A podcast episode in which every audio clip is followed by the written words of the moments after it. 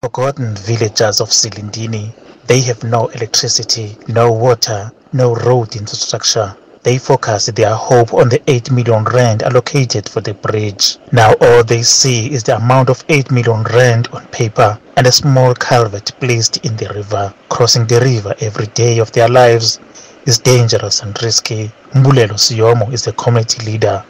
We are not happy because we asked for the bridge from the government and indeed we got the money, an amount of 8 million rand. What happened is the construction company came and left this incomplete bridge. He brought machines and tools with mechanical problems. This site turned into a mechanical site. We are now suffering. We have to cross this river. Women in the village, it's a painful experience they have to endure every day.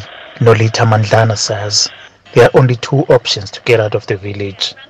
It's either you climb the bushy mountain or risk your life in the water. Our kids are struggling to go to school. They have to climb that mountain. Even the little ones have to endure this terrain. We carry coffins across this river or we climb the mountain with the corpse on our heads. We do not know what to do. You see, we do not have electricity. We do not have water. We do not have toilet. These people from the municipality are just fooling us. Mathes Chika is a mother of two-year-old baby boy. She has to cross the river to access a health facility on the other side of the river.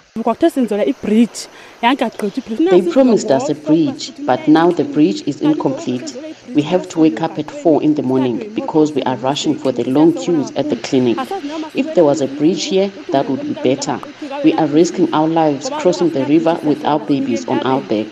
We have two options. You climb the mountain or you risk your life in the river. Circumstances force the elderly people to risk their life on this Mzimvubu river. They believe government should have done more to make sure the 8 million rand allocated for the bridge served the peoples. Nancy Ngadi elaborates. Our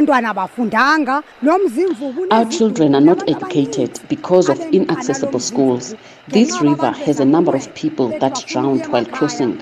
We buy groceries, cement, but we always know that that will end up in the river. All what we know here is poverty, nothing else. Umzimvubu local municipality mayor Sobane Mnukwa says the first contractor that was awarded a tender experienced some difficulties and wanted an advance payment. The municipality decided to terminate the service. Sobane has assured the villagers that the bridge will be completed before the end of this month. Due to the site being abandoned by the contractor, the municipality issued an intention to terminate, in which the contractor was terminated effective, effectively on the 26th February 2020. It is, however, pleasing to note that a new contractor has been appointed for the completion of the bridge. It is expected to be completed by the end of this month. It's not clear whether a bridge that took almost four years to take off the ground will be able to be completed in less than a month. I'm Kulule Kunyembezi, SABC News, Emaxesibeni.